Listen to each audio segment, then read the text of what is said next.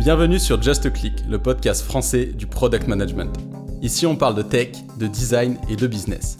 Je suis Thierry Michel et j'accueille chaque semaine des leaders du monde du digital. Ici, vous trouverez des retours d'expérience, des conseils et apprentissages concrets pour progresser en product management. On dit que seul, on va vite, mais sur Just Click, on prend le temps ensemble d'aller loin. Salut François, merci de, me recevoir chez vous, chez, United. Donc aujourd'hui, on va parler de produits sous, deux angles. Donc on va parler dans un premier temps bah, comment faire euh, pour productiser une boîte euh, qui potentiellement n'était pas avec une culture orientée produit au départ et qui a euh, déjà des équipes bien installées, qui a une taille significante, significative, pardon, parce que c'est pas quelque chose de si trivial que ça. Et dans un second temps, on ira plutôt sur euh, les qualités peut-être sous-cotées ou en tout cas euh, nécessaires aux PM qui veulent évoluer euh, dans leur carrière, notamment vers des rôles de lead et puis de, head et CPO. et puis avant d'aller dans, tous ces, sujets passionnants, je te propose de nous dire qui tu es, d'où tu viens et puis qu'est-ce que c'est que, United. Ça marche. Donc tout d'abord, salut Terry et merci de me recevoir chez moi. donc ici on est chez United, donc vraiment merci d'être venu jusque là. Euh, alors, je me présente, François Bodina, je suis le Chief Product Officer de United depuis euh, un peu plus de deux ans maintenant. Euh, j'ai rejoint United donc en juillet 2021. avant ça, j'étais Chief Product Officer dans une, dans une boîte qui s'appelle Zero Like, qui était dans le nord de l'Angleterre pendant six ans, où j'étais CMO et CPO en même temps. Et j'ai eu une carrière auparavant plutôt internationale et qui a commencé en tant que développeur vers du marketing, de la vente de l'entrepreneuriat. Et euh, tout ça se mêlant ensemble a devenu Chief Product, Product Leader depuis euh, maintenant quasiment 10 ans. Ok, ouais, donc un parcours, euh, un parcours très riche et je pense que ça va être aussi intéressant de voir du coup, en gros, tu es passé un peu par toutes les différentes casquettes qui peuvent être nécessaires dans, dans les métiers du produit pour arriver un peu au rôle, au rôle ultime, entre guillemets, ou en tout cas un des rôles les plus hauts dans, dans. Donc ça, c'est hyper intéressant de voir aussi toute cette expérience, comment toi tu la, tu la matérialises, comment tu l'utilises aujourd'hui. Euh, et donc chez, chez United, qu'est-ce que vous faites? À quoi, pour ceux qui ne connaîtraient pas un peu votre, votre activité? Alors pour ceux qui connaissent pas United, il y en a, je suis sûr, mais pour ceux euh, très peu qui connaissent pas United, United c'est une banque, on est une fintech, on est spécialisé dans le crédit instantané, donc dans le prêt à la consommation qu'on fait de façon automatisée dans le monde du prêt personnel, l'accès au crédit à la consommation, dans le monde du paiement aussi, comme moyen de paiement. Donc on est capable, avec nos technologies, de proposer aux gens un moyen de paiement en tant que crédit euh, sur le point de retail ou en ligne. Et on a aussi des solutions de coaching budgétaire pour éduquer les gens sur la façon dont manager leur budget, optimiser leur budget et faire des économies. United, c'est une boîte qui a environ 12 ans, euh, qui a été fondée donc il y a quand même déjà un petit bout de temps. C'est une scale-up, environ 600, 650 personnes, euh, présentes dans 5 pays en Europe, France, Espagne, Portugal, Italie et Allemagne, euh, qui fait environ 2 milliards d'encours de crédit par an.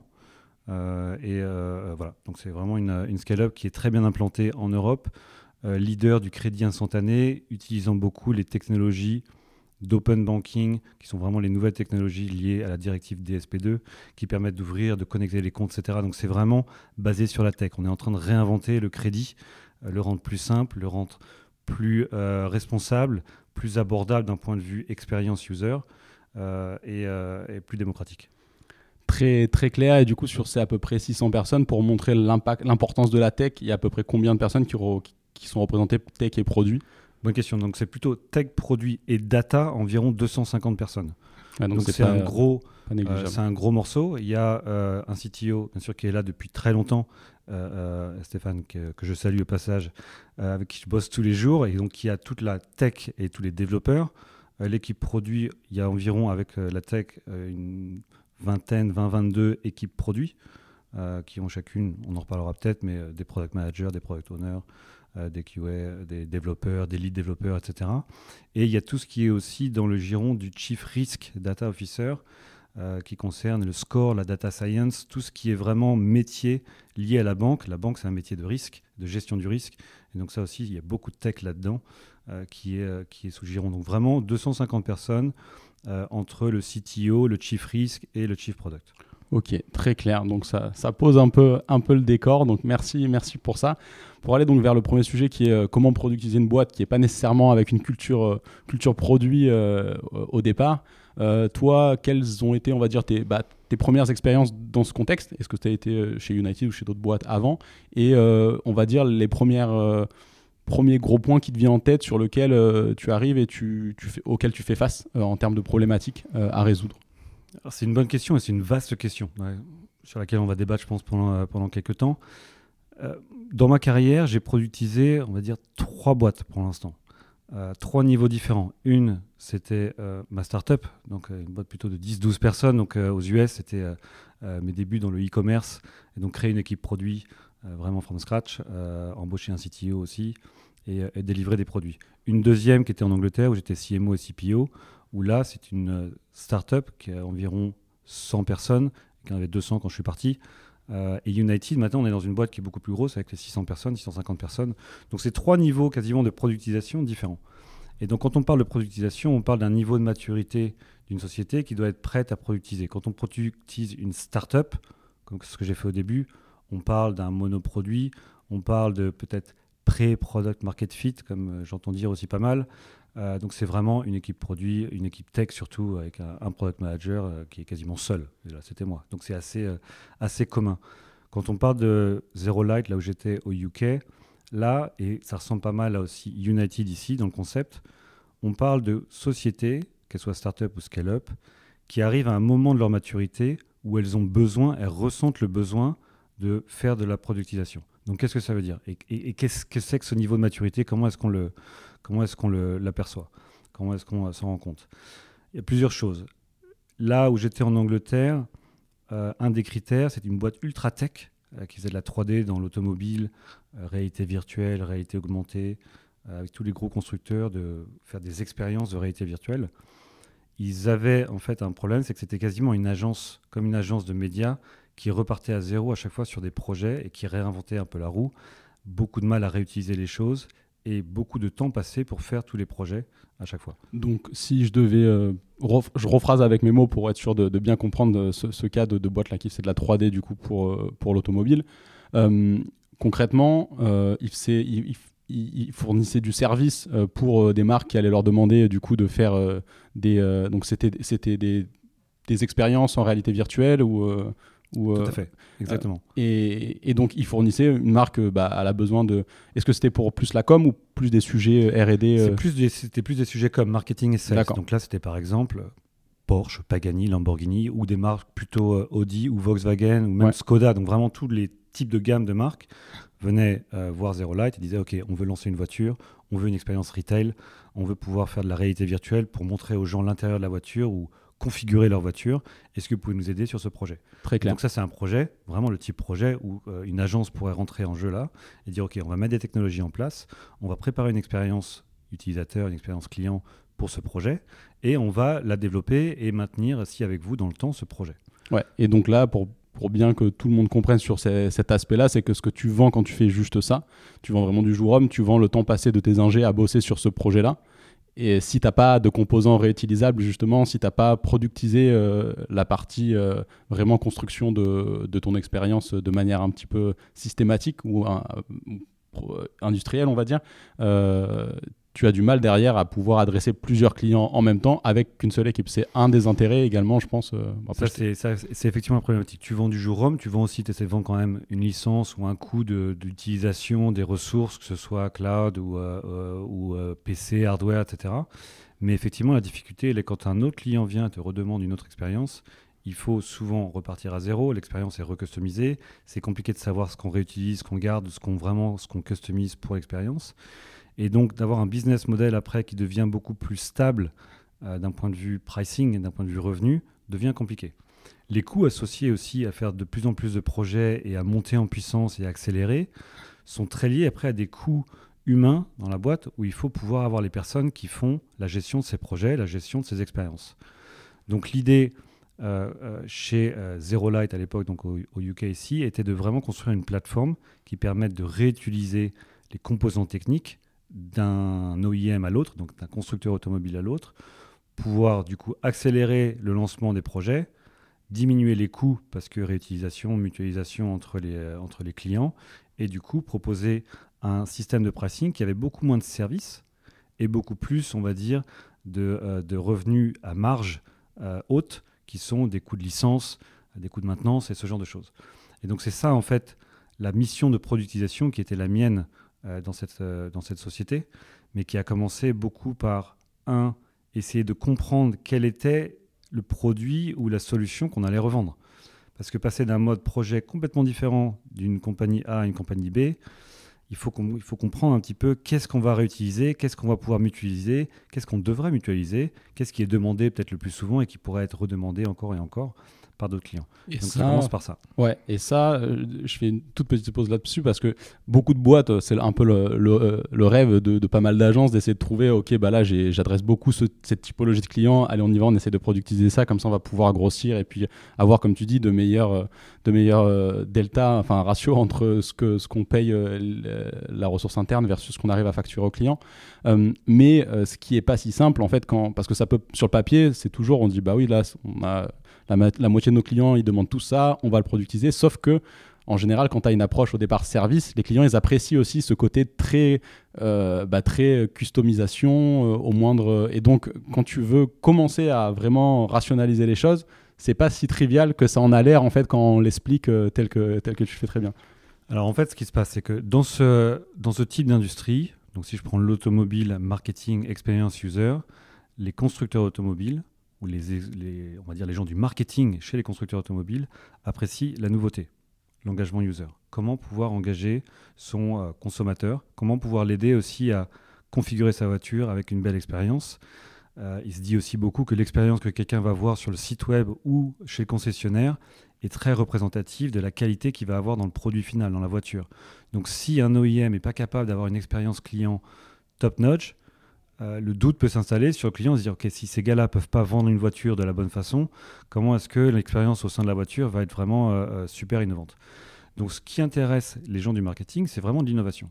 Pour faire de l'innovation, il faut pouvoir être en avance sur son temps. Et donc pour ça, si on recommence à zéro à chaque fois, on n'aura jamais les meilleures innovations. Donc construire une base qui nous permet de partir avec quelques semaines, quelques mois d'avance sur des projets, nous permet d'aller plus loin à chaque fois en fait dans la livraison de ces projets.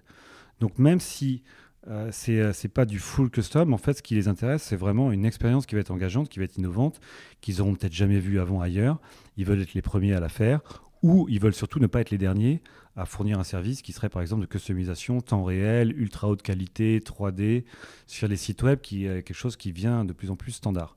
Donc c'est vraiment ça aussi, c'est ce juste milieu entre proposer quelque chose que tout le monde, auquel tout le monde aura accès, mais qui pourra quand même être customisé, paramétré, optimisé en fonction du contexte. Et là, il y a le design qui arrive, un peu en mode agence, avec vraiment une expérience qui va, qui va tout changer. Donc ça peut être le même, la même tech derrière, le même moteur 3D, euh, la couche que va voir l'utilisateur et le consommateur est tellement différente qu'on euh, aura l'impression que c'est une expérience qui est vraiment différente de A à Z.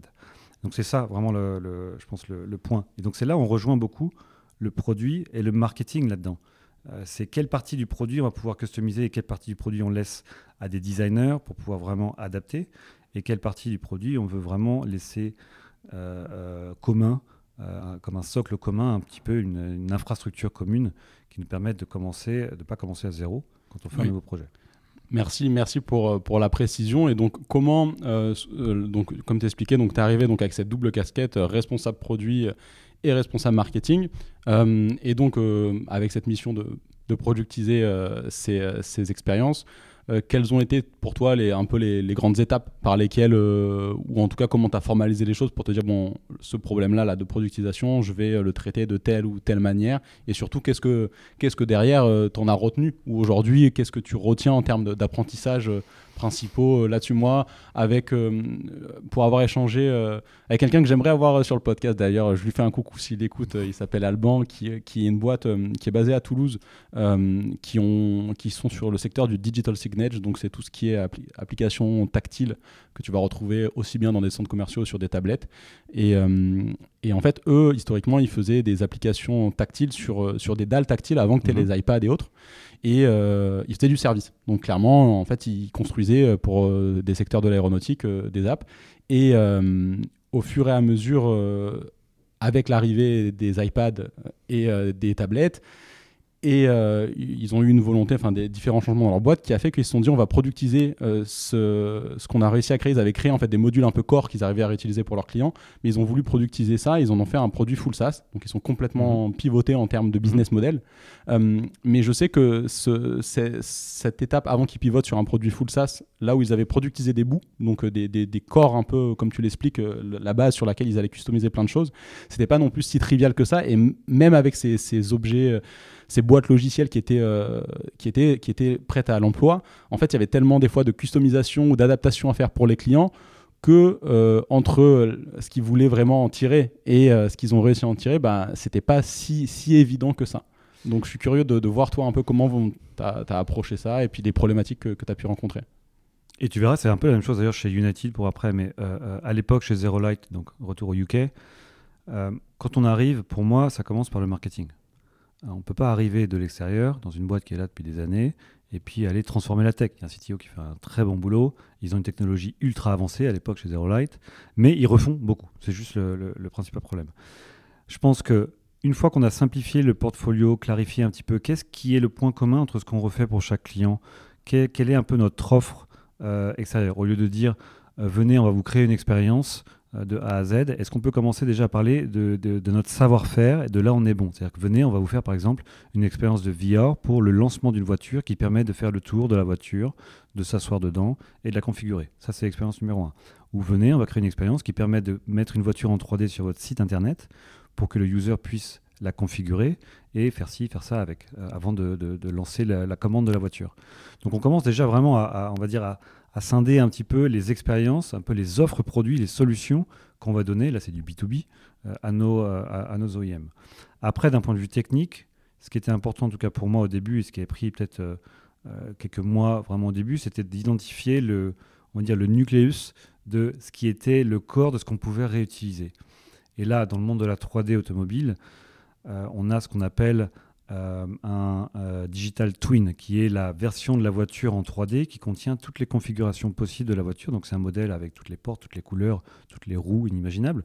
Euh, et cette voiture-là était à chaque fois importée une fois, mais réutilisée pour faire des photos et des vidéos marketing, réutilisée pour faire une petite expérience de réalité augmentée sur le téléphone, réutilisée pour faire des expériences de brochures en ligne, etc. Donc on a créé plein de produits comme ça.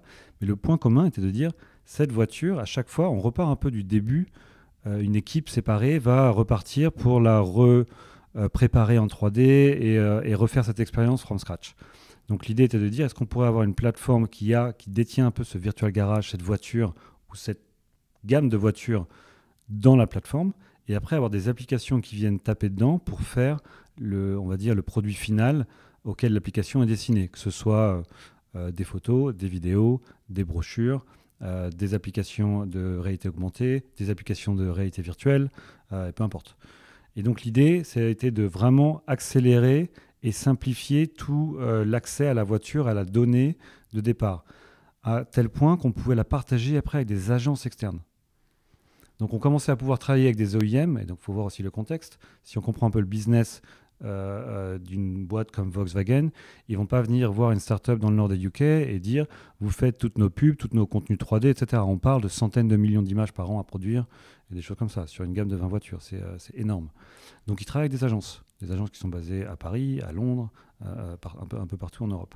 Donc l'idée c'est de pouvoir travailler avec l'OEM et dire on va donner l'accès à notre plateforme à vos agences. Donc changez pas votre network de partenaires en qui vous avez confiance depuis longtemps.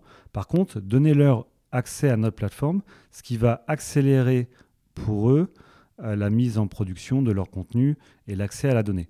Donc du coup, ce sera des coûts moins chers pour le constructeur et ça donnera l'opportunité aux agences de facturer peut-être des choses où ils pourront emmener l'expérience plus loin que s'ils avaient pu l'emmener en ayant en plus les coûts de préparation de cette voiture. Donc c'est vraiment euh, trouver dans le marché qu'est-ce qui va être réutilisé et qu'est-ce qui va amener de la valeur pour un constructeur. Et dans le cadre de Zero Light, c'était de dire on va devenir un peu le point central de ce garage virtuel avec les voitures 3D et tous les acteurs qui gravitent autour de ce constructeur automobile passeront par nous pour pouvoir avoir accès à cette donnée 3D qui sera un peu le master model 3D et faire leur propre expérience avec leur valeur ajoutée de créativité, euh, marketing, positionnement, etc. Donc, euh, double client ici, c'est-à-dire que vous aviez votre client constructeur automobile et client agence qui allait utiliser aussi un bout de votre plateforme pour faire leur customisation. Client agence devenaient les users de notre plateforme via le constructeur automobile. Donc c'était pour nous une, un moyen en fait d'avoir une plateforme et de trouver d'autres users qui n'étaient pas que nous. Donc au début, les users étaient que nous, et après, en fait, l'idée de cette plateforme était de dire, mais non, en fait, on peut passer par des partenaires. Et en fait, on retrouve ça un peu dans la productisation, beaucoup, même chez United maintenant. Comment donner accès à ce qu'on fait, donc crédit, pour des partenaires, pour qu'ils puissent, eux, développer l'offre de crédit qu'ils ont envie de développer. Euh. Bah, très bien, je te propose d'aller euh, sans plus attendre sur la partie du coup euh, productisation côté United. Là, moi, ce que je retiens juste sur ce que tu viens d'expliquer quand même, qui est quand même assez frappant, c'est cet aspect productisation. Vous l'avez pas pris par l'angle direct de la tech, mais bien au contraire par l'angle business, par l'angle client au début. Qu'est-ce que le client, de quoi le client a besoin, comment nous on peut le servir au mieux, et derrière avoir la tech du coup en support de pouvoir fournir ces différentes offres pour pouvoir servir le client euh, sur, sur cette approche-là. Et c'est vrai que ça, c'est un point qui n'est pas négligeable parce que quand on pense justement productisation de services, souvent on peut avoir le mauvais réflexe euh, justement de prendre l'angle de la tech, qu'est-ce qu'on peut automatiser, etc. Et en oublier en fait euh, le but final qui est quand même de servir son client. Et, donc là, c'était quand même assez frappant, tel que tu viens de, l'expliquer, la façon dont vous avez taclé ce, ce problème-là. Donc je suis curieux maintenant de savoir effectivement comment chez United, quelle était la situation déjà il y a quelques années Comment ça, comment ça s'est euh, construit Donc maintenant, si on passe de l'automobile au crédit, en fait, l'histoire va se ressembler euh, énormément. C'est-à-dire qu'on va changer le produit de la voiture 3D du digital twin et on va le remplacer par un crédit de prêt à la consommation. On va changer on va dire l'industrie de l'automobile, on va remplacer par l'industrie de la banque. Mais l'idée est la même. C'est comment est-ce que la technologie va nous aider à réinventer un peu ces expériences clients. Ok, dans les deux. Il euh, faut savoir que, en tout cas, moi, dans mes deux expériences, à chaque fois, donc chez Zerolight et là chez United, il y a deux CTO qui sont en place et qui font un, excellent boulot, que je salue au passage, euh, pour euh, Marc de chez Zerolight et bien sûr Stéphane de chez United. Euh, et ils ont déjà productisé un peu leur service, etc. Quand, quand j'arrive chez United, c'est pas moi qui vais aller dire au CTO comment tu vas productiser tes 400 microservices. Ils ne m'ont pas attendu pour le faire, et heureusement. Et, d'ailleurs, ils savent mieux le faire que moi je ne pourrais. Euh, c'est pour ça que ça commence par le marketing. Premièrement, le marketing est plus rapide à pouvoir changer que la technologie. Le marketing, entre nous, il suffit de changer un PowerPoint au début et après un peu de médias et on a une nouvelle histoire. La technologie, ça prend quand même plus de temps. Donc moi, peut-être que ma première mission en arrivant et même en changeant du coup d'industrie chez United était bon déjà de passer un peu de temps à comprendre l'industrie de la finance qui était nouvelle pour moi et du crédit qui est en plus un, un assez compliqué de la finance, enfin de la banque. Euh, apprendre les acronymes et tout ça, et vraiment apprendre le métier et comprendre le métier que, de, United. Et en faisant cet exercice, déjà j'ai un avantage, c'est que moi j'arrive de l'extérieur, je ne connais pas l'industrie, donc ça me permet de voir ce qui est compliqué à comprendre ou pas.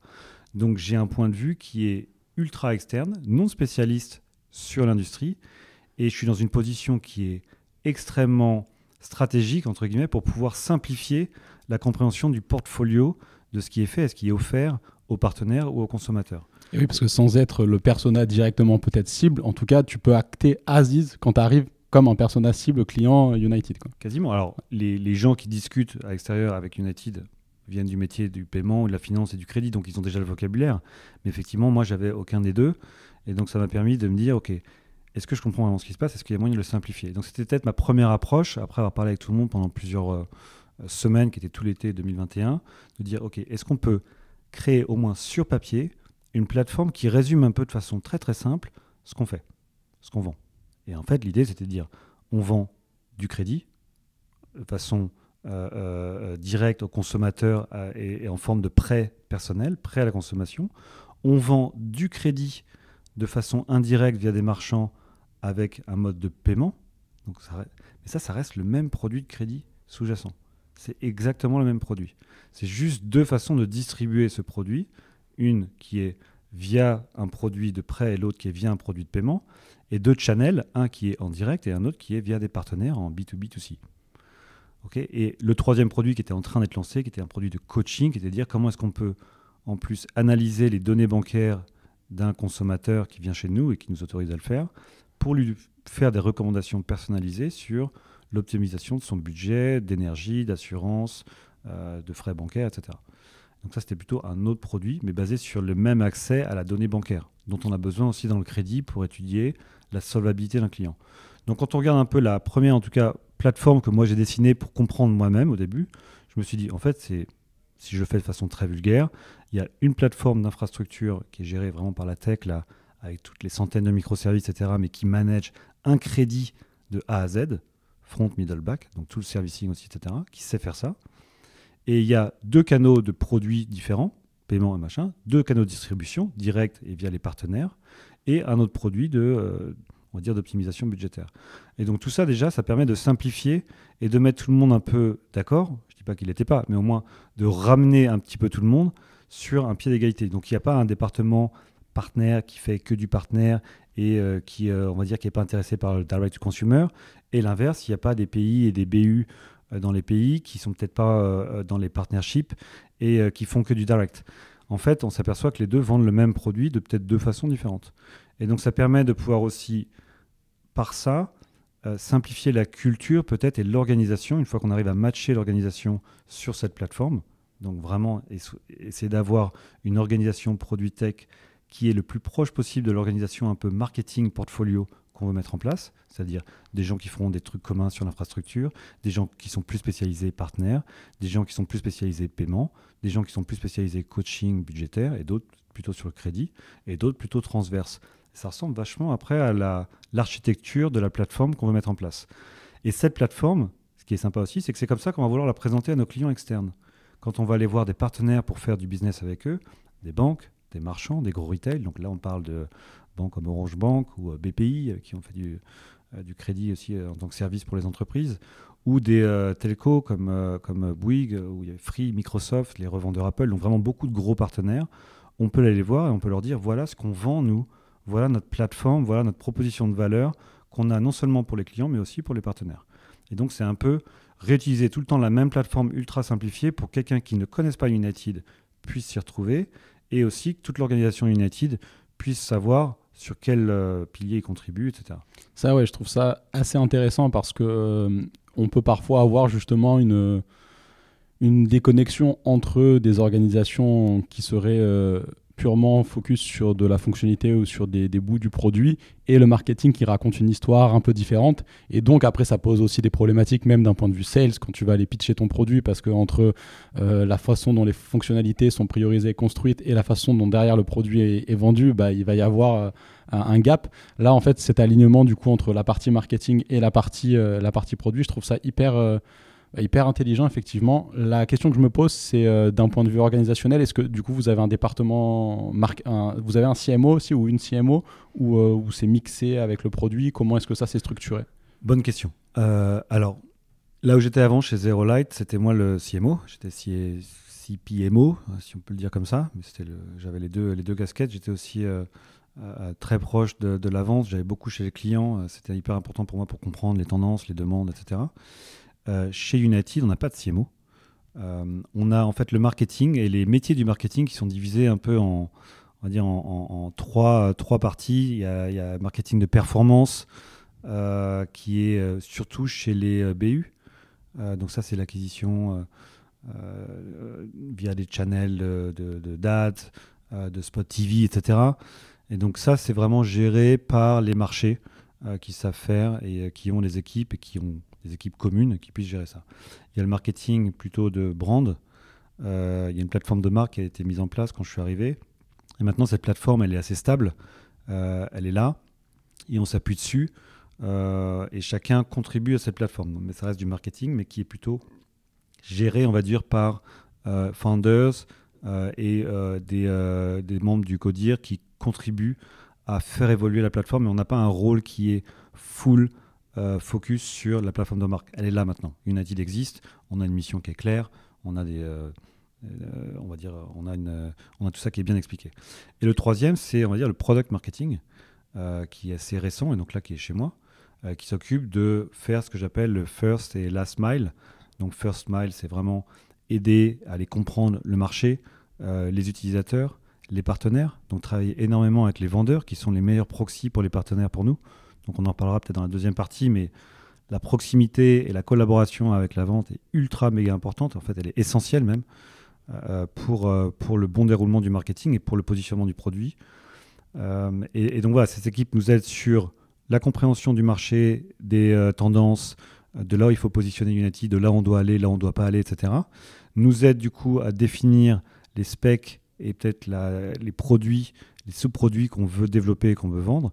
Et bien sûr, après, ultra présent pendant le déroulement de développement de produits et après sur la, le go-to-market, on va dire, avec l'équipe de vente encore. Donc c'est vraiment la vente est au début, la vente est à la fin aussi, comme le marketing. Et les deux sont, euh, sont liés vraiment dans tout ce process de développement pour créer les pitchs de vente B2B, pour créer euh, les pages web qui vont aller expliquer les bénéfices du produit, euh, que les clients, les partenaires ou les investisseurs vont aller consulter, pour travailler avec les gens du marketing chez les partenaires qui s'occupent des events et faire en sorte qu'on ait les bons messages et, les bonnes accroches sur les salons. Tout ce genre de choses. Donc c'est vraiment un, un, travail où le marketing, moi je suis assez, on va dire, je suis assez friand d'avoir du product marketing vraiment au sein du produit. Pour moi, c'est ultra, ultra important que le marketing, en fait, feed le développement et que le développement feed le marketing. Les deux sont, complémentaires. Et c'est pas juste on développe un produit et après on dit marketing, maintenant on va le vendre. Si on fait ça, c'est vraiment on se plante. Ça, hyper intéressant. Du coup, bah, ça va faire la transition pour aller sur cette deuxième partie de l'échange. Un peu quelles sont euh, les, les, bah, pour toi les bonnes, euh, les bonnes qualités euh, d'un PM et surtout quelles sont les qualités nécessaires quand tu commences à vouloir évoluer dans, en, termes de carrière sur des rôles de head et puis de, CPO. Avant du coup d'aller sur cette deuxième partie, juste pour, être, pour voir s'il y a un sujet ou un point particulier que tu aurais aimé préciser sur la partie productisation qu'on vient de traiter. Je pense que sur la là, on a pas mal parlé un petit peu du contexte, de quelles sont euh, les raisons pour lesquelles on doit productiser, pour lesquelles on doit productiser, qui sont vraiment de euh, la boîte scale et donc a vraiment besoin d'optimiser les ressources, de pouvoir servir plus de monde, euh, d'avoir un portfolio de produits qui grandit. Donc tout ça vraiment sont des signaux faibles et parfois très forts même qui montrent qu'il faut commencer à productiser. Et donc moi la chance que j'ai entre guillemets c'est que je suis arrivé dans deux boîtes, donc Zero Light et United maintenant, qui avaient compris ça, qui ont compris ça et qui étaient prêtes à changer, à évoluer et à embrasser entre guillemets cette culture nouvelle pour eux euh, d'être euh, beaucoup plus produits qu'ils pouvaient peut-être l'être avant. Une des, euh, un des challenges qu'on a vraiment, même encore deux ans après, là, hein, au, produit dans la productisation là, chez United, et qui est vraiment au cœur de ce qu'on fait, c'est comment est-ce qu'on s'aligne avec le business, avec, ça sera peut-être la transition sur après, comment on s'aligne avec eux pour vraiment être certain que ces 250 personnes travaille sur les bonnes choses au bon moment et amène le plus de valeur possible pour la bande passante qu'on a à notre disposition. Donc ça, cette histoire de priorisation, de roadmap, de vision, c'est au cœur de, ce qu'on fait, c'est au cœur du produit. On entend la communauté parler de ça tout le temps, tous les jours. Il y a plein de, il y a plein de, on va dire, de, littérature là-dessus. Euh, ce qui est peut-être le plus important là-dessus, c'est cet alignement avec le business et avec la stratégie de l'entreprise. Il ne faut pas qu'il y ait un monde où c'est d'un côté tech, produit, et de l'autre côté, business, stratégie. Vraiment, ces deux mondes doivent être intimement liés. Il n'y en a pas un qui, peut marcher sans l'autre. Euh, et, donc, c'est cet alignement qui est pas toujours évident, parce qu'il y a vraiment un langage, il y a une culture, et il y a euh, euh, pas des compromis, parce que j'aime pas ce mot-là, mais plutôt des optimisations à trouver sur la façon, ce qu'on va livrer, quand, pourquoi et quel choix on va faire. Et donc ça, pour moi, c'est une problématique qui est très business qui n'est pas euh, euh, purement tech, qui est vraiment peut-être le cœur de la mission du produit, d'essayer de faciliter au maximum l'optimisation de cette prise de décision. Et donc c'est ça la productisation, c'est vraiment optimiser au maximum, simplifier euh, le portfolio et les process et faire en sorte que tout le monde soit embarqué, tout le monde puisse avoir son mot à dire et qu'on ait une décision qui soit la plus stratégique et qui serve les, on va dire, les besoins du business au mieux et du client bien sûr très, euh, très clair et du coup bah, parfaite transition sur le sujet. Alors on va revenir un peu sur la partie, euh, la partie PMM puisque euh, c'est un des rôles aussi je pense clés dans, dans, ces, dans ces sujets d'alignement business et produit. Ce que je trouve intéressant dans, dans la façon dont tu le, dont tu le phrases, c'est c'est le, le, point business, c'est-à-dire qu'effectivement on parle souvent d'apporter de la valeur à l'utilisateur. Il le faut évidemment, sinon tu n'as pas de business mais euh, il faut pas non plus oublier que tu apportes de la valeur pour dans un contexte business en fait. Donc effectivement, un, des angles quand même très importants, c'est euh, de s'assurer que oui, de la valeur, mais euh, il y a du business euh, derrière. Et, là-dessus, effectivement, le, bah, le, product marketing a, aussi tout son, son, rôle à jouer. tu parlais du coup de l'intervention au début et puis après sur la fin. Là, tu as parlé aussi d'alignement, du coup, de, réussir à faire en sorte que la mission soit commune et qu'il n'y ait pas deux, deux entités qui, ont des objectifs qui ne soient pas, alignés. si tu devais prendre un peu, du coup, une casquette, qu'est-ce qui fait un, un, bon PM pour, pour United, ou en tout cas, comment les PM travaille euh, sur ces aspects plus euh, business, euh, tout en gardant aussi évidemment la partie pure produit. qu'est-ce que qu'est-ce que qu'est-ce que tu pourrais partager là-dessus? C'est une bonne question. Alors le côté product marketing, je vais l'englober dans le côté product de manière générale. Ok là-dessus. Cet alignement avec le business, en fait, ce qui est hyper intéressant, en tout cas pour moi, de ce que je découvre de par les expériences que j'ai eues, c'est que plus on évolue en fait dans sa carrière dans le produit, plus on monte dans le produit, si je peux le dire comme ça, plus on va être euh, amené à avoir des problématiques où nos clients ne sont pas nos users du début. Donc je m'explique. Quand on est product manager, on a une mission qui est vraiment dans son contexte, euh, d'optimiser l'expérience client, euh, de faire au mieux pour avoir la meilleure expérience possible, la meilleure conversion possible, les meilleurs résultats, etc. Bon, avec des objectifs liés au business en même temps. ok? Et donc ça, pareil, euh, la communauté, euh, c'est très très bien expliqué, mieux que moi. Il y a plein de frameworks qui l'expliquent. Et, euh, et, ça, on s'en nourrit, nous, souvent, que ce soit dans la définition du problème, dans la discovery, dans la delivery, dans la mise en place des solutions, dans le suivi, dans le run, etc. Donc tout ça, il y a vraiment une structure qui est en place. En fait, ce qui se passe, c'est que plus on monte dans cette hiérarchie produit, plus on va s'apercevoir que nos clients ne sont en fait euh, euh, surtout les clients internes. C'est-à-dire que ça va être les clients qui détiennent les PNL, donc Profit and Loss, euh, de chaque département. Donc si je m'explique ici, moi par exemple, mon VP produit aussi, de plus en plus, nos interactions sont avec les CEO pays, ok, le Head of Partnerships, ces gens-là qui ont, eux, des PNL, donc le produit n'a pas le PNL, et c'est mieux comme ça, le produit il est plutôt proche de la tech là-dessus et il, rend un service à la boîte, mais il n'a pas le profit and loss. Ça, c'est vraiment l'affaire des CEO pays, c'est l'affaire du euh, Chief Commercial Officer et c'est l'affaire du Chief Partner Officer aussi. Euh, mais ces personnes-là, c'est eux qu'on sert, c'est eux qui vont quasiment acheter notre produit. C'est-à-dire que c'est eux qui ont besoin de notre produit pour atteindre leur business plan et pour, euh, euh, on va dire, fournir la croissance et atteindre la croissance qu'ils ont besoin d'atteindre, sur laquelle on s'est tous comités en tant qu'entreprise en début d'année avec nos investisseurs, etc. Et donc, les clients qui sont les nôtres quand on monte dans le produit sont les personnes qui détiennent les PNL. Et ça, il faut vraiment s'en rendre compte. Et pourquoi je dis ça? Parce qu'on on sort un peu de ce monde idéal où, euh, si moi j'étais CPO et je disais, je veux que mettre mon user en premier tout le temps, euh, peu importe, je vais défendre le user. Alors bien sûr que je le fais. Moi, je lance des applications mobiles, je remets un référentiel client avec le, user au centre, on met de la personnalisation à fond dans l'expérience. Donc, on a ces problématiques. Mais on peut peut pas vivre que pour ça. On doit prendre en compte de plus en plus les besoins de nos collaborateurs qui ont les PNL. Et c'est eux qui vont acheter nos produits pour pouvoir assouvir leurs besoins un petit peu dans leur contexte. Et donc ça, en fait, c'est, euh, ça demande plusieurs choses. Il faut comprendre euh, leur PNL. Alors, on ne pourra pas le comprendre aussi bien qu'eux, mais il faut vraiment avoir une sensibilité pour comprendre d'un point de vue business comment est-ce que eux font de l'argent, quelles sont leurs problématiques, quelles sont leurs contraintes? Et, euh, comment est-ce que nos produits peuvent résoudre ces contraintes-là pour eux? Et c'est peut-être pas les mêmes d'un pays à un autre. Nous, on va vouloir mutualiser et puis faire tout ensemble pour que ce soit peut-être plus simple, plus efficace. Mais il y a peut-être un pays qui aura quelque chose de local qui ne marche pas ailleurs, mais qui est clé pour son business. Donc, il faudra peut-être prendre la décision de le faire, quitte à, avoir quelque chose d'un peu plus custom sur la plateforme pour ce pays-là. Donc c'est cette espèce de balance qu'il faut avoir sans cesse entre le end user qui est très très bien géré aussi par les PM euh, au niveau de chaque euh, équipe produit et chaque sous-produit et aussi la balance sur le besoin business qu'a la boîte. Et donc ça, ça demande un langage qui est au produit de s'adapter aux gens qui détiennent les PNL. C'est pas eux de comprendre le langage produit. Et ça, si on pense que c'est à eux de comprendre comment euh, marche le produit, euh, quels sont les titres de chacun, les rôles de chacun, je pense qu'on se trompe. Et on, se met dans une situation assez difficile où on va créer un espèce de gap entre les deux. Donc ça, c'est ça qui est peut-être la clé pour moi là-dessus. Hyper, euh, hyper intéressant là-dessus. Alors effectivement, bah, une des raisons, on pourrait se dire pourquoi c'est pas eux de comprendre le langage. euh, je me fais l'avocat du diable, hein, bah, parce que peut-être qu'ils ont aussi 36 000 autres typologies de métiers à comprendre et qu'ils peuvent, comme tout, tout humain, ils peuvent pas comprendre tous les métiers euh, du monde entier. Ils ont quand même des limites aussi à ce niveau-là, donc ils ont, je pense, beaucoup d'autres choses à traiter. L'une des raisons pour lesquelles ils peuvent pas donc euh, entrer deep dive dans chacun des, chacune des, verticales euh, qui vont permettre de délivrer euh, les produits qu'ils vendent.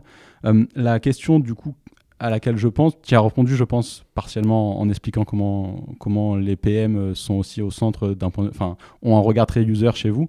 C'est euh, toi en tant que CPO, en fait, du coup, euh, on comprend bien l'importance euh, de regarder euh, et d'expliquer, euh, enfin, de comprendre les problématiques des CEO référents d'un point de vue euh, euh, profit et gain, euh, per- perte et gain, euh, et euh, enfin gain et perte plutôt.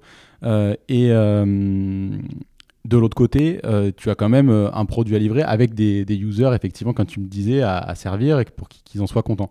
Euh, de ce que je comprends, c'est que cette partie plus user-centric, tu la délègues en grande partie aux PM qui sont plus au frontal avec ces, ces users-là. Et toi, tu vas travailler peut-être plus côté du coup top management, CEO, pour comprendre cette partie PNL ou est-ce que c'est quelque chose qui est. Enfin, comment est-ce que toi tu le travailles et est-ce que par exemple tes PM qui sont beaucoup plus spécialisés sur des fonctionnalités de, ton produit vont aussi avoir ces, euh, cette vision côté, côté PNL C'est une bonne question. Alors moi, je me dois de faire les deux. C'est-à-dire qu'il faut absolument que je comprenne les problèmes user euh, pour qu'on puisse prendre des décisions peut-être qui sont très transverses, donc qui vont être des grosses décisions pour mettre en place, je sais pas, on parle du lancement d'une application mobile euh, dans cinq pays qu'on fait en quelques mois seulement, ce genre de choses. Donc ça, ça reste des décisions qui sont, euh, on va dire, prises à haut niveau et qui bénéficient le user.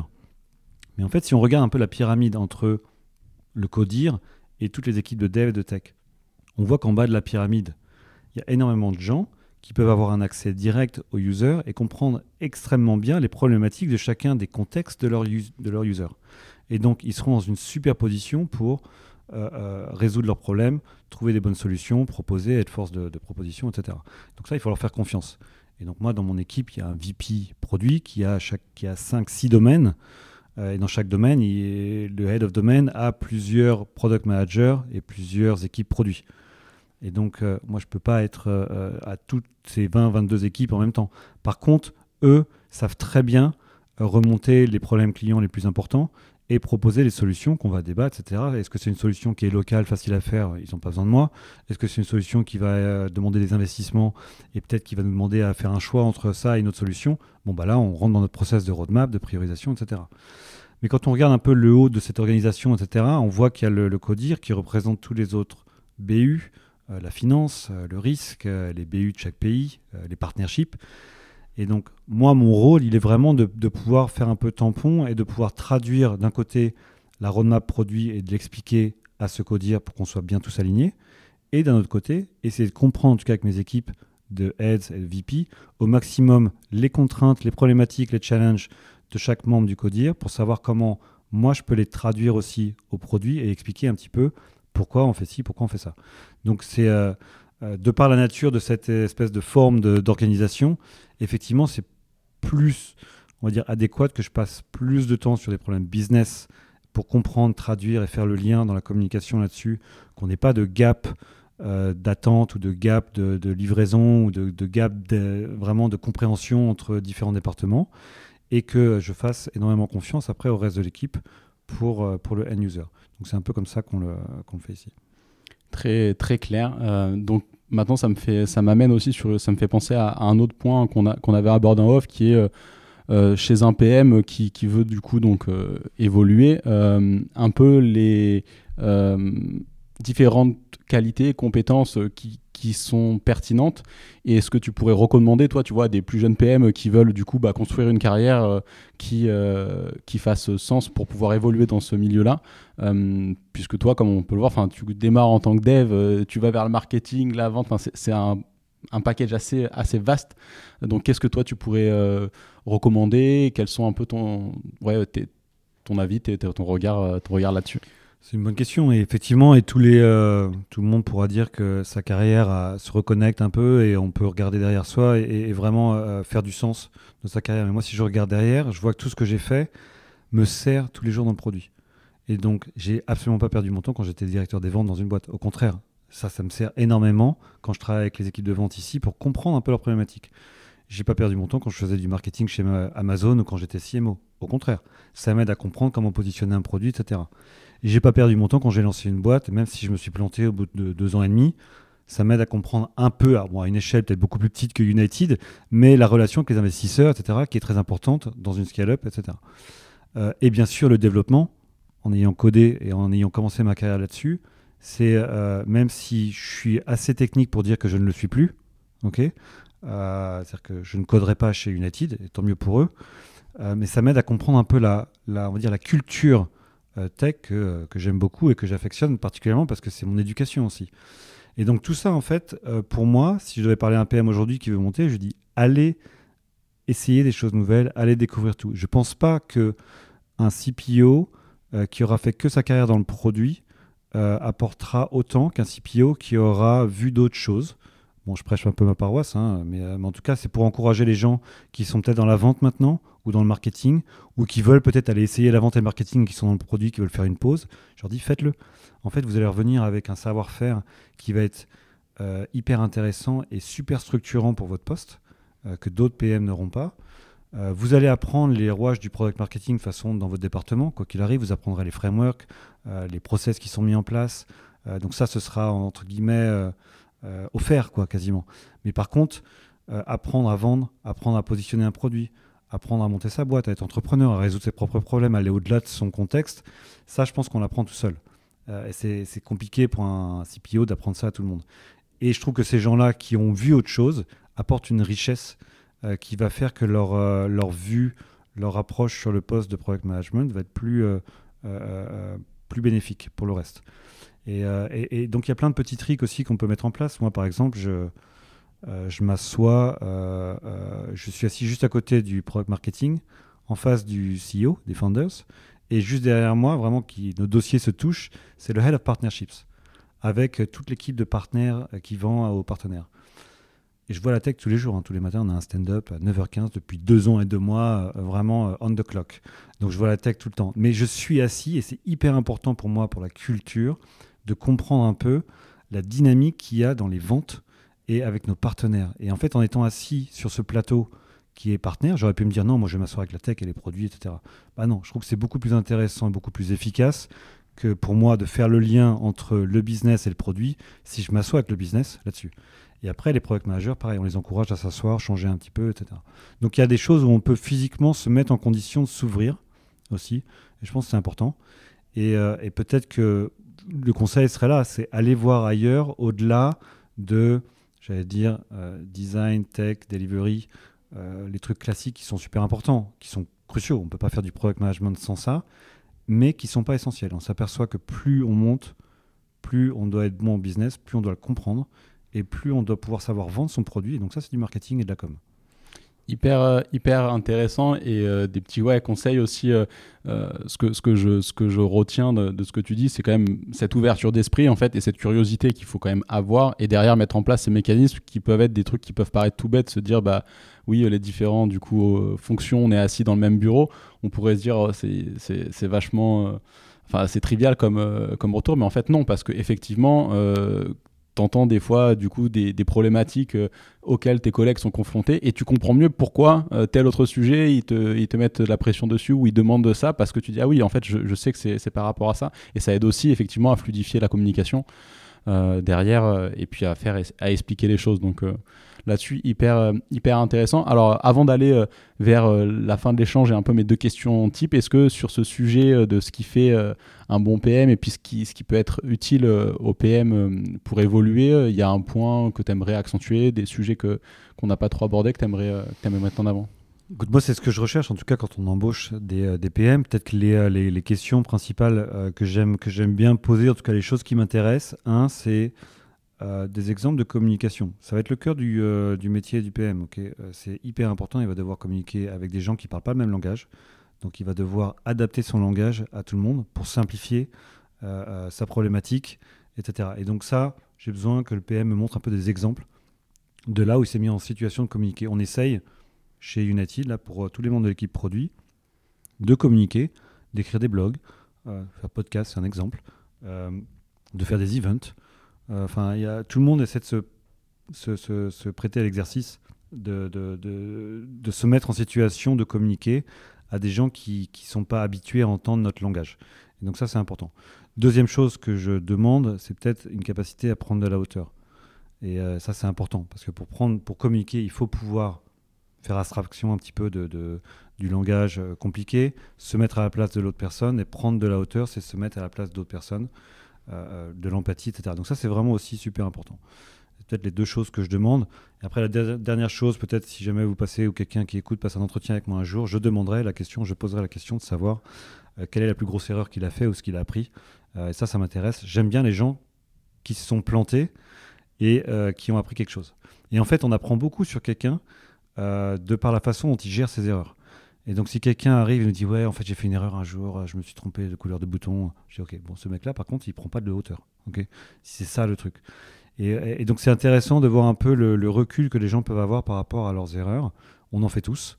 Moi, j'en fais euh, souvent. encore, et j'en ferai toujours.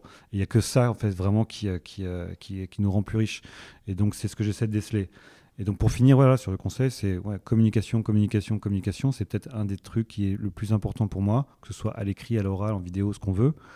Euh, en interne, en externe, chaque product manager, head of product domain, VP, euh, tous les niveaux, doit être capable de vendre son produit, parler de son produit, euh, parler à ses partenaires et avoir cette vision et cette capacité aussi à, transmettre cette vision. oui, à embarquer quoi. Parce qu'effectivement, ce, ce rôle-là, c'est quand même un rôle de de chef d'orchestre derrière, donc euh, il faut pouvoir emmener les gens d'un point de vue euh, en plus euh, dans une organisation où tu n'as pas de, responsabilité directe. C'est ce qu'on appelle vraiment le leadership. Quoi. Donc, et ça, tu l'as au travers, de, au travers de, la communication et de la capacité à emmener les gens avec toi. Donc, conseil que je trouve très, très pertinent. merci pour ça, François. Donc, pour aller un peu vers mes, mes deux questions, du coup, type de que je pose sur, euh, sur chacun de, mes épisodes depuis un petit moment maintenant. Donc la première, c'est, euh, donc tu nous as, même si tu en as déjà partagé, c'est est-ce que tu as une conviction forte euh, avec laquelle, une ou plusieurs, en général, tu te retrouves en, désaccord avec tes pairs? J'en ai plusieurs, hein. mais on va, on va essayer de rester simple. je vais en dire deux, en fait, peut-être. Tu me donnes l'occasion, là, donc je, je, me jette. Je me jette à l'eau. la première, en fait, on en a parlé un petit peu, c'est plus sur le rôle du produit, de l'équipe produit, à s'adapter aux autres. n'est pas, euh, c'est pas, pas aux autres de s'adapter à nous. Et donc sur le vocabulaire, moi effectivement, je trouve que dans le product management, on a over-complexifié tous les termes, on a over-complexifié tous les rôles. Je peux t'en citer 10 des rôles produits, euh, même moi j'ai du mal à suivre entre euh, product owner, product builder, product architect, product designer, product researcher, product writer, product, enfin voilà. Euh, et donc, euh, c'est compliqué pour ceux qui travaillent avec nous après de comprendre. Et je suis pas sûr que ce soit même justifié encore. Bon, ça, c'est mon point de vue. Donc, c'est vraiment à nous d'adapter notre vocabulaire aux autres. Moi, je le vois ici. Si les gens de la finance ou du risque commençaient à ne pas adapter leur vocabulaire et à parler dans leur monde, on comprendrait que dalle. Ok, donc euh, tout le monde fait un effort là-dessus. Et c'est, ça montre aussi un peu de recul. Encore une fois, si on ne peut pas parler simplement de ce qu'on fait avec des termes génériques, c'est qu'on a peut-être du mal à comprendre ce qu'on fait. Ça, c'est le premier truc. Le deuxième, euh, si je dois prendre un truc très concret, euh, je suis anti-product ops. Euh, et je vais expliquer pourquoi. Pour moi, pareil, un peu dans la philosophie de ne pas avoir trop de rôle, je pense que le product manager doit avoir un, rôle assez 360. Alors, on ne lui demande pas de coder maintenant, c'est déjà ça. Moi, j'ai commencé, on codait, hein, les product managers codaient. maintenant, déjà, ils ne le font pas, et c'est une bonne chose, parce qu'il faut laisser ça à la tech, et puis ça prend beaucoup de temps, c'est assez time-consuming de coder, donc ils n'auraient pas le temps de faire le reste mais, euh, les product ops, en fait, viennent pour moi un peu patcher, euh, aider, et donc ça, part d'une bonne foi, quoi, euh, les product managers. Je pense que les product managers, on doit plutôt dispatcher les rôles et les besoins, que ce soit des besoins de process, des besoins d'interview client, des besoins de, de QA, même d'autres choses, enfin peu importe, et que les product managers puissent avoir un peu touché à tout et gérer leur propre contexte, comme un entrepreneur. Et je pense que ça, on devient plus riche comme ça plutôt que d'avoir un peu des gens qui viennent faire les choses pour nous. Et donc, si je devais avoir le choix entre avoir, euh, j'en sais rien, euh, si j'avais le choix d'avoir que 10 personnes, euh, je prendrais 10 product managers et pas 6 product managers et 4 product ops. donc, je, vraiment, je dispatcherais ces opérations Et je pense que les product managers, en créant eux-mêmes leurs propres process, etc., en les maintenant, créent une communauté qui se, respecte et qui, euh, qui va plutôt s'auto-réguler. Et je trouve qu'on économise déjà et on devient plus efficace. Mais voilà, donc ça, effectivement, je, pense que je ne vais pas mettre tout le monde d'accord là-dessus. Assez, euh, assez intéressant. Bah, donc sur le premier point, euh, sur le fait d'adapter le langage, là, moi, je suis 200% d'accord avec toi. Sur le nombre de rôles qui peuvent exister aujourd'hui, je pense que ça fait partie euh, mon avis là-dessus, c'est que ça fait partie un peu de, de, la prise de maturité en fait de ces rôles-là, et qu'à la fin, il en restera quelques gagnants, si tu veux, qui aligneront un peu tout le monde, mm. mais qu'au début, bah, tout le monde essaie un peu de, de, tirer, euh, on va dire, euh, la couverture vers soi pour dire ah ça c'est plus important. Et puis en fait, notre job c'est de simplifier. On le dit tous. Oui, le oui. product est là pour simplifier, simplifier la, le portfolio, simplifier la user experience, ok, tout ça. Et pour autant, on a, je trouve, on complexifie la communauté produit un petit peu, et je pense qu'on gagnerait à utiliser notre propre euh, euh, mantra, tu vois, de simplification et de le faire sur nous-mêmes et de venir avec quelque chose de plus simple. Donc en fait, moins c'est simple, moins ça monte de maturité, en fait, peut-être dans la. Et c'est ça que j'aimerais qu'on puisse pousser, où je suis vraiment ouvert à passer du temps avec des gens s'il faut travailler là-dessus et vraiment simplifier, simplifier, simplifier l'explication et euh, la communauté autour du produit très, très clair. Je pense que le message est passé. Et sur le deuxième partie, sur la partie Product Ops, euh, ben, il y a un épisode du coup qui sera déjà, donc quand, quand cet épisode-là sortira, qui sera sorti euh, quelques temps avant. Euh, alors là où. Ah zut, j'aurais dû l'écouter avant. non, mais il n'est pas encore sorti, donc tu n'as pas pu l'écouter. Non, ce qui est intéressant, c'est sur ce que tu disais, c'est-à-dire que pour toi, c'est de la responsabilité en fait des PM de gérer ça. Euh, l'épisode que j'ai fait du coup euh, Product Ops avec euh, avec Marie, elle m'expliquait elle de manière assez intéressante justement. Ça, rejoint partiellement ce que tu dis, c'est-à-dire qu'elle elle, ne voyait pas. Donc déjà, c'est un rôle qui peut chaque organisation aura sa propre définition de Ops. notamment, elle met en évidence la partie très opérationnelle du rôle, beaucoup plus que. que bah nous, la partie... on n'a pas de définition. Oui, pas. Mais, mais du coup, ce qu'elle expliquait par contre que je trouve assez intéressant, c'est que son rôle justement, c'était pas de devenir. C'est-à-dire qu'elle disait si ma, mon équipe euh, grossit, en fait, c'était pas bon. C'est-à-dire que pour elle, euh, le, but, c'était de venir en soutien sur la colonne vertébrale, si tu veux, de l'organisation quand il y a des besoins pompiers, mais ensuite de pouvoir le plus rapidement possible se dégager. C'est-à-dire de venir. après? Mais après, c'est toute la question du coup. Donc, est-ce que c'est un rôle temporaire ou est-ce que c'est un rôle, euh, c'est un rôle que tu maintiens sur, Si je suis au produit que j'entends la communauté, j'aurais pas envie de me, lancer dans une carrière de rôle temporaire euh, chez A ou chez B. Donc, c'est en fait, ça rejoint l'argument qu'en fait j'essaie de faire, qui est de dire euh, s'il y a un patch à faire et un process à régler, mettons les product managers autour d'une table, on le règle. Il y a plein de rôles qui ont multifacettes. Hein. des vendeurs font des pitch decks. Enfin voilà, tout le monde a plusieurs casquettes. Et donc je pense que c'est enrichissant. Hyper, bah, en tout cas, intéressant ce, partage de points de vue, je trouve. Donc, euh, donc merci pour ça.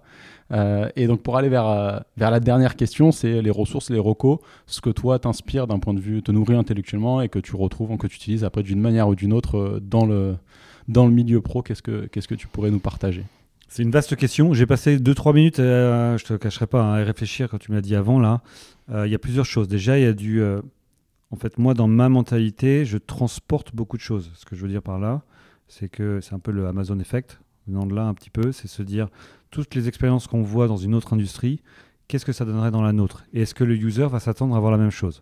Ok, C'est l'effet One Click Buy euh, d'Amazon euh, qu'on veut avoir dans l'automobile, qu'on veut avoir ailleurs, etc. Donc ces expériences, en fait, à chaque fois, si on observe un peu, si on s'ouvre, euh, elles peuvent nous servir. On peut voir un truc chez un vendeur de salade à, midi et en fait se dire mais ce serait intéressant qu'on ait ça aussi dans la fenêtre d'une demande de crédit. En fait donc il y a vraiment des trucs si on est un peu ouvert, il n'y a pas que la banque qui va m'aider à améliorer la banque, au contraire. Tout ce qui est en dehors de la banque va m'aider peut-être à venir avec des nouvelles idées. Donc ça il faut s'ouvrir un peu là-dessus. Après si je veux des, des, des choses un peu plus concrètes, euh, y a des euh, bon, je ne vais pas nommer les bouquins classiques que tout le monde connaît. Je pense que euh, j'insulterais les, les, auditeurs si je le faisais parce qu'ils les ont déjà lus. Mais peut-être avec un peu plus de recul, moi, de, quelques bouquins qui m'ont marqué, il y avait de Lean Startup qui était intéressant, vraiment les prémices du, du côté itératif des startups. Crossing the Chasm qui est aussi intéressant et qui, qui aide en fait sur le lancement des produits innovants. Et donc ça, c'est plutôt sales et marketing, intéressant quand on fait du produit à faire. Et ça m'avait, m'avait intéressé. Il y a un TED Talk que je recommande, qui est par Bill Gross et qui est sur les, succès euh, les success factors d'une startup. Euh, je ne vais pas vous donner la réponse, mais ça se joue entre le business model, le funding, l'équipe, le produit et le timing. Et la réponse vous surprendra peut-être. Moi, elle me surprend plus maintenant, mais c'est assez intéressant. Et, quand on comprend ce truc-là, on s'aperçoit que c'est peut-être pas ce qu'on avait comme, comme, comme idée à la base.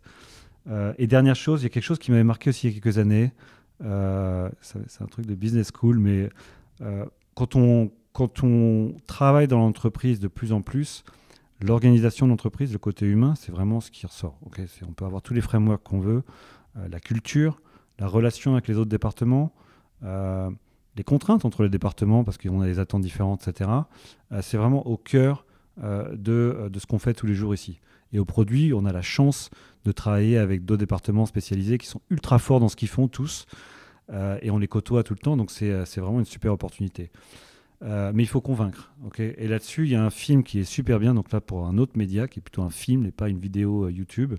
Euh, c'est 12 Angry Men, donc 12 hommes en colère. Donc c'est un vieux film, hein, noir et blanc, etc. Avec Henri Fonda, qui de temps en temps peut se ressentir un peu Henri Fonda dans le rôle du product manager, qui arrive seul avec les 12 jurés et qui doit convaincre un par un. peut-être se battre contre des préjugés pour le premier, peut-être euh, trouver une idée qui va convaincre le deuxième. Et en fait, petit à petit, il arrive en fait à emmener euh, tous les jurés. Je ne vais pas raconter le film, mais je vous conseille de le regarder. Il n'est pas sur suspense de ça, il est plutôt sur la, on va dire, la démarche qu'il prend avec chaque personne et chaque, euh, chaque persona. Et je trouve que c'est c'est assez fondateur en fait de regarder ce genre de choses sur les relations qu'on va avoir et sur peut-être le rôle d'un PM qui va être d'aller convaincre, communiquer, comprendre, avoir de l'empathie et vraiment essayer d'utiliser un langage qui va s'adapter à chacun de ses interlocuteurs. Donc ça, je le conseille, allez regarder, ça dure une heure et demie ou même un peu moins. Euh, Super, et eh ben merci beaucoup pour euh, tout ce partage d'expérience et puis ces ressources que je trouve assez intéressantes parce que aussi euh, qui sortent un peu de, ce qu'on peut entendre habituellement. Donc merci pour ça François et merci encore pour ton temps. De rien, merci beaucoup Thierry, à plus. Ça y est, l'épisode est terminé. Si celui-ci vous a plu, vous pouvez me soutenir en laissant une note et un commentaire sur votre plateforme d'écoute préférée. Aussi, n'oubliez pas de vous abonner à l'émission pour être sûr de ne rien manquer. A très bientôt sur Just Click, le podcast français du product management.